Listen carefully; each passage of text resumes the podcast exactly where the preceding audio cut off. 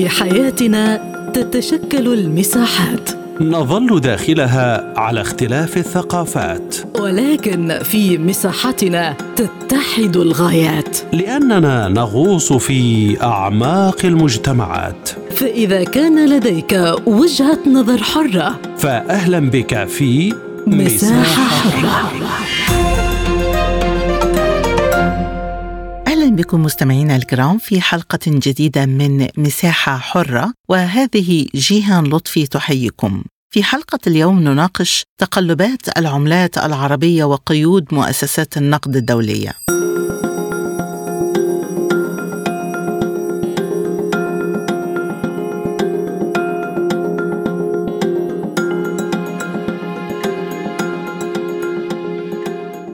يشهد سعر صرف الدينار العراقي منذ نحو شهرين تقلبات مقابل الدولار على الرغم من القفزة الكبيرة في احتياطي النقد الأجنبي والذي يقترب حاليا من 100 مليار دولار بفضل ارتفاع أسعار النفط.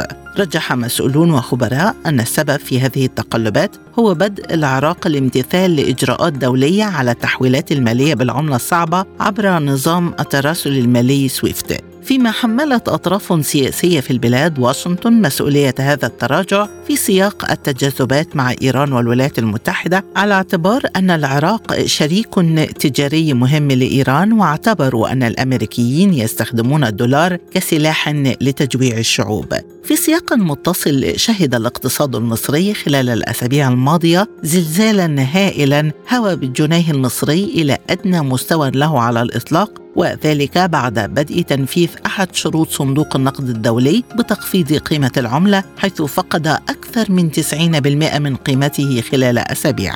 كانت الليرة اللبنانية شهدة انهيارا مماثلا للعام الماضي فقدت على إثره 95% من قيمتها في حين شهد الدينار التونسي تراجعا حادا العام الماضي في ظروف مشابهة وسط توقعات بمزيد من التراجع العام المقبل بعد توصل اتفاق قرض جديد مع صندوق النقد حول هذه المحاور وغيرها تدور نقاشاتنا في حلقة اليوم من مساحة حرة.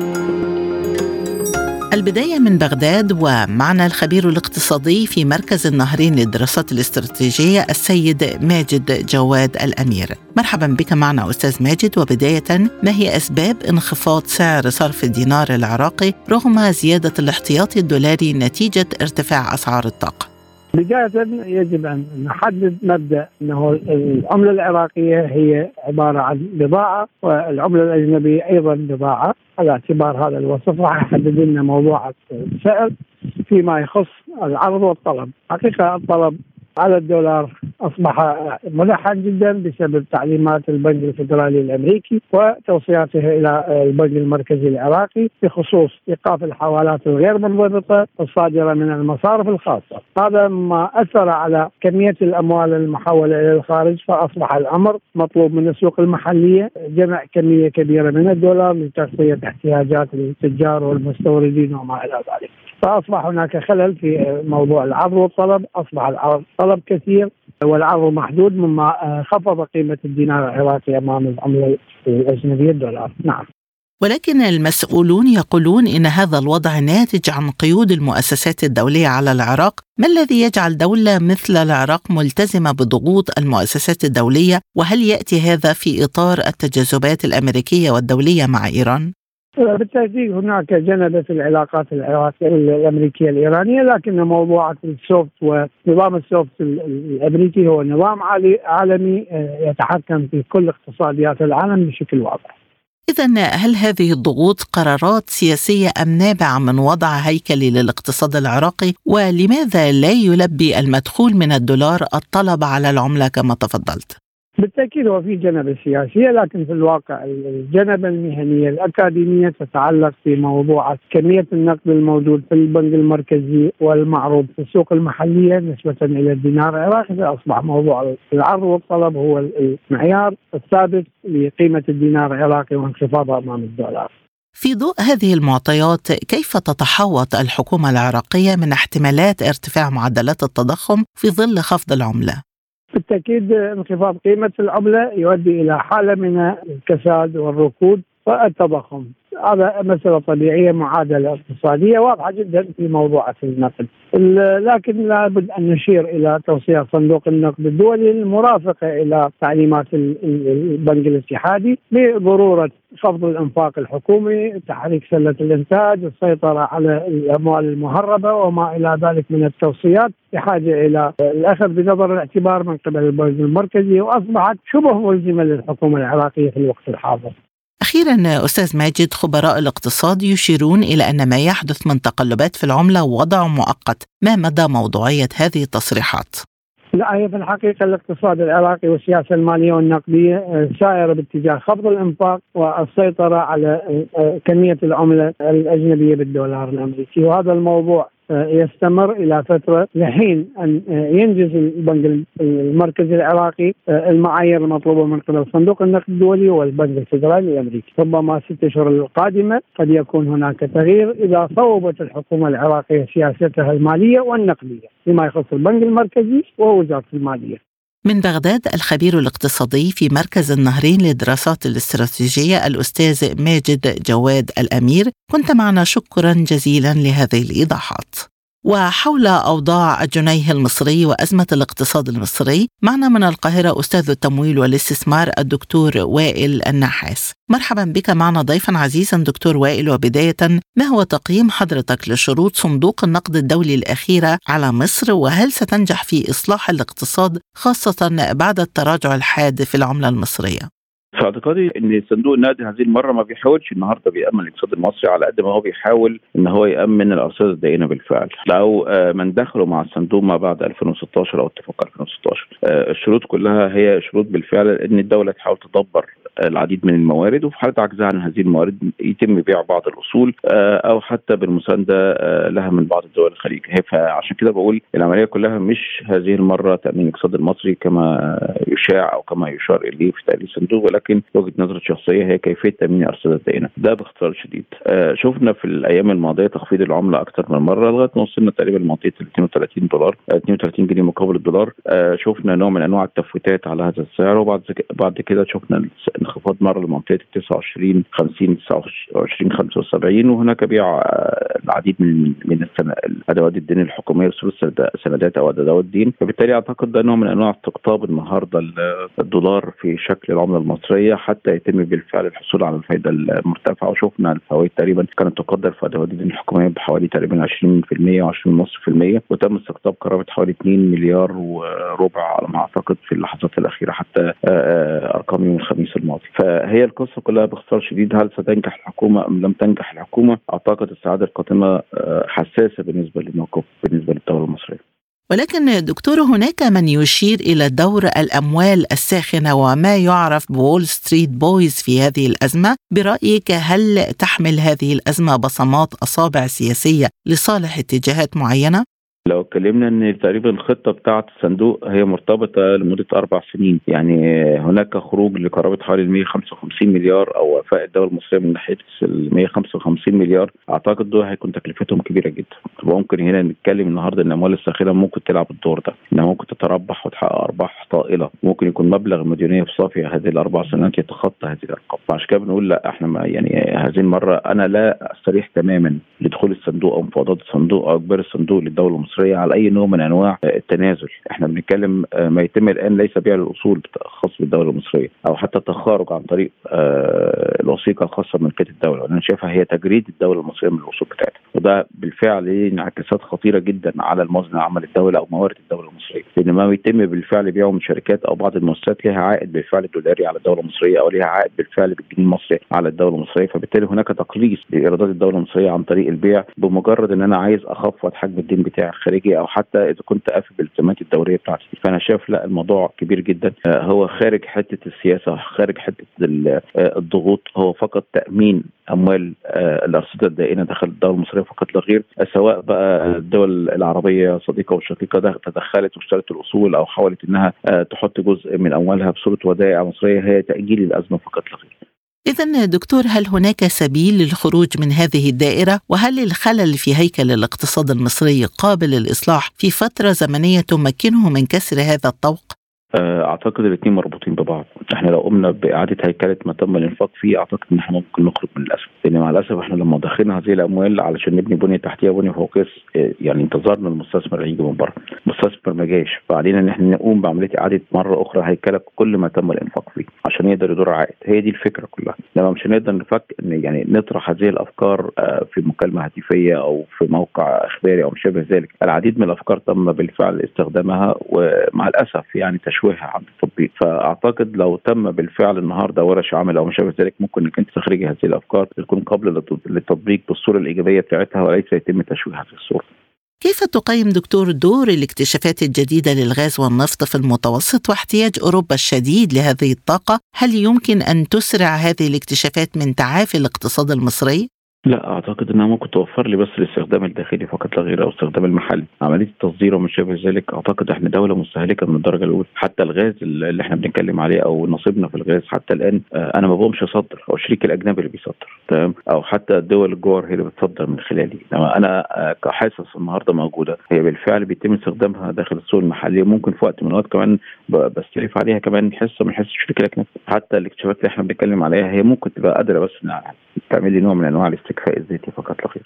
سؤال حلقة اليوم هو حول تقلبات العملات وقيود المؤسسات الدولية برأيك دكتور وائل هل تلجأ المؤسسات الدولية سواء مؤسسات التصنيف الائتماني أو مؤسسات الإقراض لاستخدام هذه القيود لتوجيه السياسات في الصالح جهات معينة؟ آه، تقلبات العملات دي بتخلي فرصتك صعبة جدا في عملية التصدير. تمام؟ لو أنت دولة بالفعل آه، ما عندكيش المكونات بتاعت التصنيع وما شابه ذلك يعني إحنا بنتكلم مثلا المنتج المحلي المصري عشان نيجي نصنع نيجي نقول والله مكونات 40% مصري و60% مستورد. فلما بيحصل النهارده التقلبات دي بتنخفض قيمة العملة بتاعتك بتخرجك بره فرصة التصدير. تمام؟ بغض النظر بقى انت صراحة تقول لك أنا لو خفضت العملة هصدر أكتر. تمام؟ ده بالنسبة للدول المصنعة اللي هي تقدر إنها تتحمل بالفعل أو أعباء النهارده تخفيض قيمة العملة بتاعتها تتفوق على الواردات في مكونات الإنتاج ومكونات التصنيع. هنا ده يبقى شيء إيجابي. إنما أنا ما بتمتعش بالميزة النسبية تمام؟ دائما المنتج الأجنبي نسبته في المكون أعلى من نسبة المكون المحلي فبالتالي ده بيبقى نوع من أنواع الإخفاق داخل الدولة المصرية. وبيمنعني إن أنا أقدر أصدر. العالم كله هيبتدي النهارده يتعرض لمشاكل زي ما شفنا في الفترات اللي فاتت نتيجة تخفيض قيمه العملة بتاعته عن طريق آه، ان غلق أسواق الدين أو الفرص النهارده ما تبقاش بالنسبة له متاحة في أسواق الدين. لأن أي حد هيستثمر خايف تنخفض آه، إيراداته أو موارده فيما بعد بعد تخفيض قيمه العملة هذه الدولة. فبالتالي أي أرباح هياخدها هتتآكل نتيجة تخفيض قيمه العملة. أي عوائد هتكون موجودة النهارده مغرية أو مجزية على مستوى العالم هتتآكل نتيجة تخفيض قيمه العملة. شفنا الولايات المتحده الفترة اللي فاتت أو المؤشر الخاص بالدولار انتكس وصل تقريبا للقمة بتاعته من كافة عملات العالم كلها أو السلة بتاعته 1 15 ثم عاد مرة أخرى انخفضت إلى قرابه 1.01 ده معناه إن الدولار الأمريكي اللي كان بالفعل هو الحصان الأسود آه، في 22 أصبح النهارده يترنح. ينزل وده أيضا له أسباب وهو بالفعل الولايات المتحدة الأمريكية عايزة تبتدي تخرج لمرحلة التصدير بعد ما كانت بتعتمد على إنها الدولار أعلى من المواد المستوردة فبالتالي الفرص لعدم تصدير التضخم ليها كان أقوى. الآن الولايات المتحدة الأمريكية ترجع مرة أخرى لعملية إنتاج وعملية إعادة التصدير مرة أخرى للعالم. هنا ده هيقابله بالفعل ضعف أو مشاكل كبيرة جدا هتصدرها الولايات المتحدة الأمريكية لكافة دول العالم بالكامل. المنتج الأمريكي ذو السعر الرخيص أو النهارده التكلفة الرخيصة داخل الولايات المتحدة الأمريكية هتصدر للعالم بالكامل فهتعمل لها أزمة جديدة. شفناها قصاد اليورو أو شفنا اليورو قصاد الدولار. اليورو دولار وصل تقريبا 95 سنت. النهارده بنتكلم تقريبا حوالي 1.09 فبنتكلم النهارده حتى اليورو تم بالفعل تم ارتفاعه أمام الدولار مما يعرض النهارده أوروبا لأزمة جديدة بخلاف الأزمات السابقة. فعشان كده بنتكلم هي حرب العملات لها وجهات وجه إيجابي وجه سيء. فكل دولة عليها إنها تقدر تحسب النهارده خسائرها نتيجة الانخفاض أو خسائرها نتيجة ارتفاع ليس لها مكسب غير الولايات المتحدة الأمريكية. من القاهرة الدكتور وائل النحاس أستاذ الاستثمار والتمويل. كنت معنا. شكرا جزيلا لك. إذا هل تتعلق أزمة تقلبات العملات بهياكل الاقتصادات أم بعوامل خارجية؟ حول هذا الجانب معنا من بيروت الدكتور بيير عزار الخبير في الشؤون الجيوسياسية والاقتصادية. أهلا بك ضيفا عزيزا دكتور بيير. وبداية لماذا تتراجع بعض العملات العربية بقيم أكبر بكثير من معدلات تراجع العملات الأخرى المرتبطة هي الأخرى بالدولار؟ بداية تحياتنا لحضرتك ولكل المستمعين. لا يمكن القول بأن هنالك نوع من تخصصية في عملية التراجع يعني العملات العربية تجاه آه، آه، عملة الدولار آه، نسبة لعملات أخرى. الواقع هنالك دائما قرارات تتخذ بطريقة غير منظورة. مثل ما كنا دائما نقول في الاقتصاد يوجد يد خفية كذلك الأمر في المضاربة بالعملات آه، في كل عبر هذا الكوكب يتم التحرك عبر يد خفية. وهذا ما كنت دائما اقوله على منبرك النظام النقدي الدولي الخاص هو الذي يتحكم بالتدفقات النقدية ولا تستطيع المصارف المركزية. دائما أركز على هذا الموضوع. لا تمتلك المصارف المركزية أي من الأدوات في السياسة النقدية من أجل فهم حركيه هذه التدفقات، يعني هذه التدفقات تمر دون أي قدرة لدى أي من المصارف على تلمس حركيتها، فكيف في بالحري في المنطقة العربية؟ علما انه المنطقة العربية إن المصارف المركزية تتبع الأسس السليمة في السياسات النقدية خاصة بأن لديها فوائد هائلة بما يعرف بالبترو دولار والصناديق السيادية. وهنا الإشكالية الكبيرة يعني إعلاميتنا الذي يؤثر على منظومة ضرب حركية العملات أو سعر الصرف في مختلف بلدان العالم وتحديدا في الدول العربية اليوم لأنه اتخذ القرار بوضع حالة من الاهتزاز ضمن البلدان العربية. هم صناديق التحوط المعروفة بال hedge fund صناديق التحوط هودي لا يمتلكون هوية ولا رمز. هم يجسدون الرأسمالية التي هي بدورها ليس لديها هوية ولا رمز. إنما هي هي الإشكالية في الرأسمالية وصناديق التحوط. إنهم لا يوجد مكان لهم ولكنهم موجودون في كل مكان. هذه هي الإشكالية الكبيرة. هذا الواقع شديد التعقيد ولا يمكن لأي مصرف مركزي مهما اتخذ من أدوات في السياسة النقدية سواء برفع الفائدة ما المقصود عندما يرفع الفائدة؟ البنك المركزي يريد أن يلجم التضخم فيلجم التضخم يمتص العملات وبالتالي أو, أو عندما يخفض الفائدة من أجل ضخ يعني تذهب الأموال باتجاه الاستثمارات لأن عندما ترتفع الفائدة يتجه الأموال باتجاه المصارف من أجل التهرب من كلفة الصناعة وكذا باتجاه عوائد أسهل دون الدخول بكلفة اليد العاملة والضمان الاجتماعي ما إلى ما هنالك من أمور أخرى إذا ما هو تقييم حضرتك لوضع الذهب كملاذ آمن وهو أيضا مرتبط بالدولار وبنفس آليات النظام المالي العالمي المتسبب في تقلبات العملات؟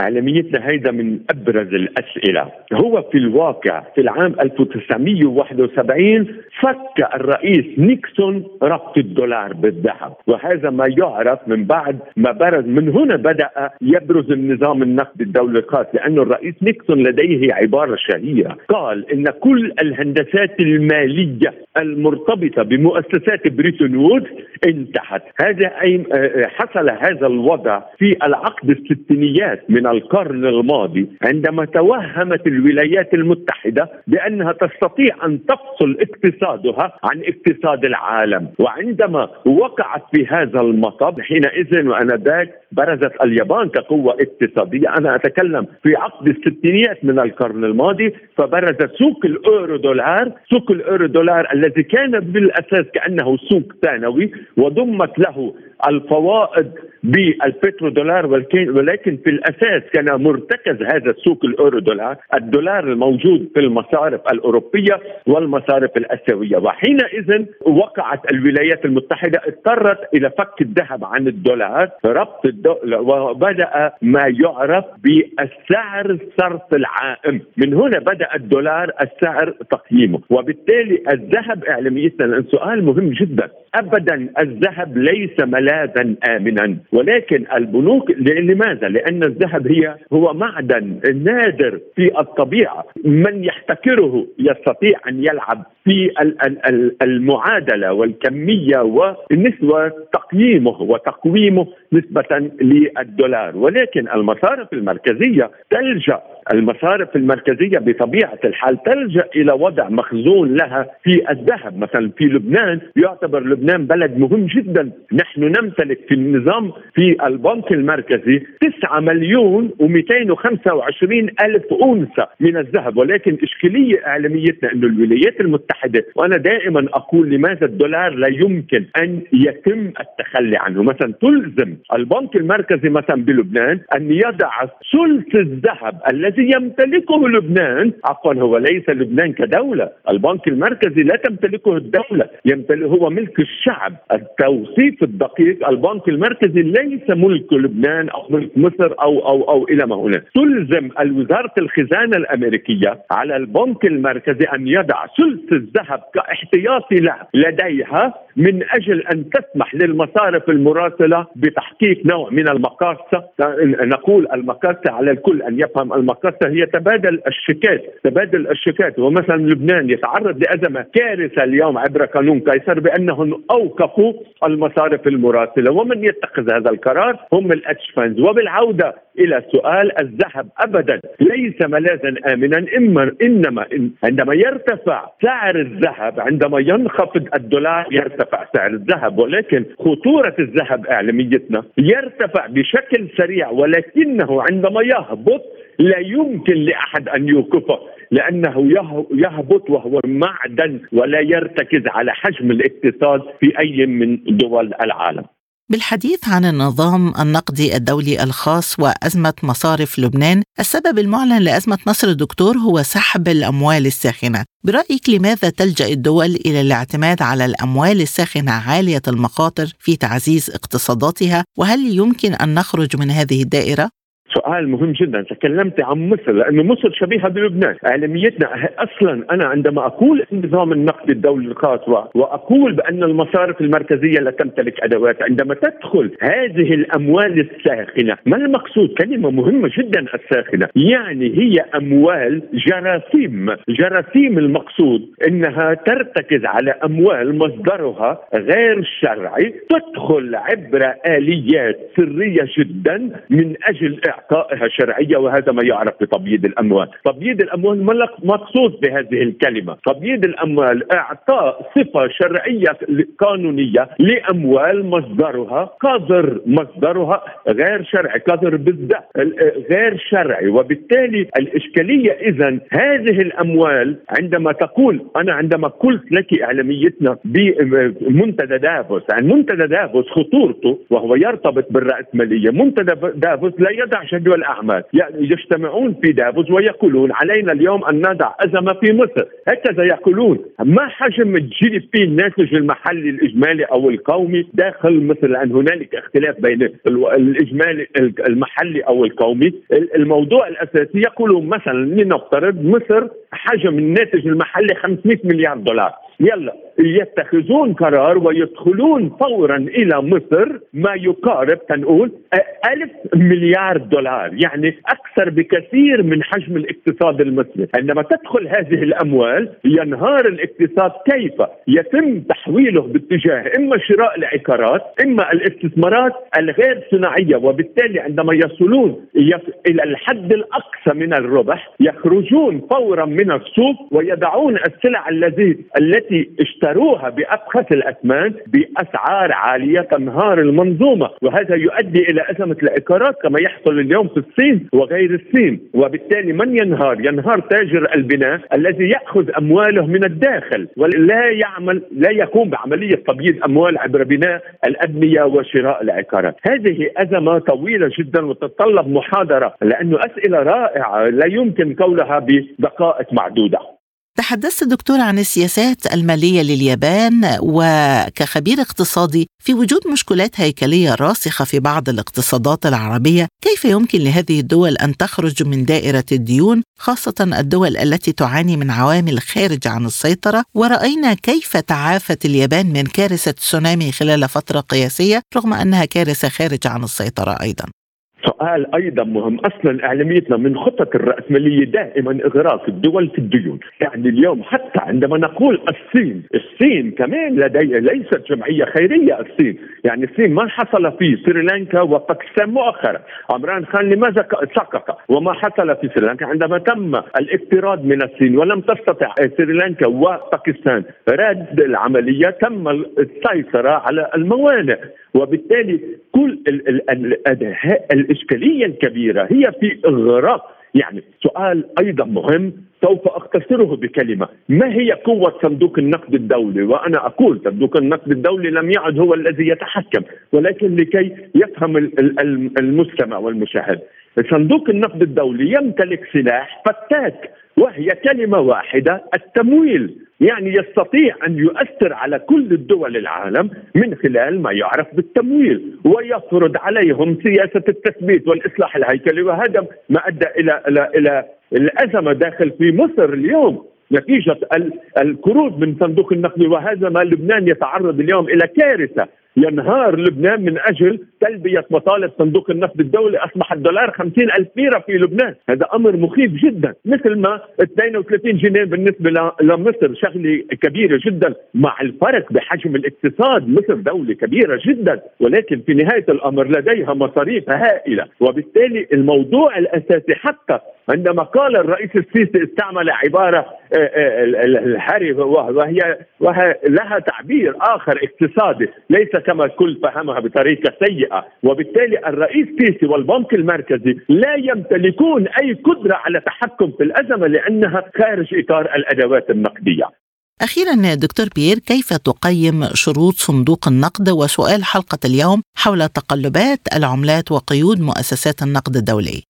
صندوق النقد دائما يطرح وصفات أسميها كأنها وصفات طبية. تعرف بسياسة التثبيت والإصلاح الهيكلي؟ في نهاية الأمر ما هي؟ تطلب التقشف يعني منع ضخ السيوله في ولكن ولكن خطورة كلمة التقشف هي ضرب الموازنات عبر منع الضمانات الاجتماعية. ولكن أيضا أعلاميتنا على الشعوب أيضا أن تتيقن بأن عليها أن تكون مجتهدة وعليها أن تنتج وتنتج دولار من أجل تمويل موازين المدفوع ميزان المدفوعات. لأن أكبر إشكالية كيف يتحرك صندوق النقد الدولي؟ عندما يصبح هنالك عجز في ميزان المدفوعات. وهذه هي الأزمة الكبيرة والكارثة الكبرى. عندما يكون هنالك عجز في الحساب الجاري داخل ميزان المدفوعات يعني أقصد الإيرادات والواردات والصادرات. مصر لديها قدرات صادرات هائلة. لبنان للأسف لا يمتلك. لبنان يختزن دائما واردات واردات واردات. وبالتالي المؤسسات الدولية طبعا تلعب. ولكن في موضوع العملات ولكن إعلاميتنا الذي يحرك عملية العملات والذي يسمى بالسوق السوداء. دائما نقول السوق السوداء هي اليد الخفية. هذه الأموال الفتاكة تخيلي إعلاميتنا قبل أن ننهي الحلقة سنة 2004 في العام 2004 وأنا في إحدى الأطروحات اللي عملتها لأنه أنا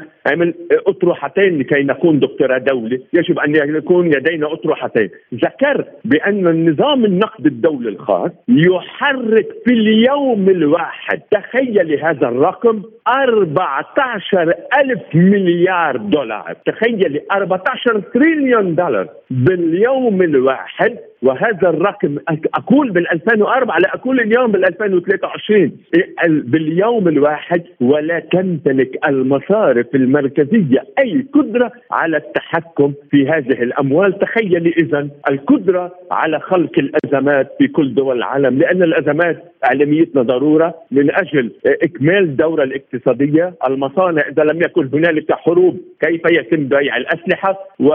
وإلى ما هنالك وغير الأسلحة؟ إذا لم هنالك مساعدات انسانيه إنسانية. كيف يتم بيع إلى ما هنالك؟ إذا لم يكن هنالك أزمات اقتصادية كيف نمنع الزواج؟ وبالتالي تخفيف الإنجاب وبالتالي الحد من عدد السكان. إنها حلقة مترابطة. لا يمكن أن نتخيل الرأسمالية بدون حرب ولا يمكن أن نتخيل الحرب بدون رأسمالية. بحديثي إلى الدكتور بيير عزار خبير الشؤون الجيوسياسية والاقتصادية من بيروت نكون قد وصلنا إلى ختام حلقة اليوم من مساحة حرة. وللمزيد من المتابعة زوروا موقعنا على الإنترنت سبوتنيك dot ae.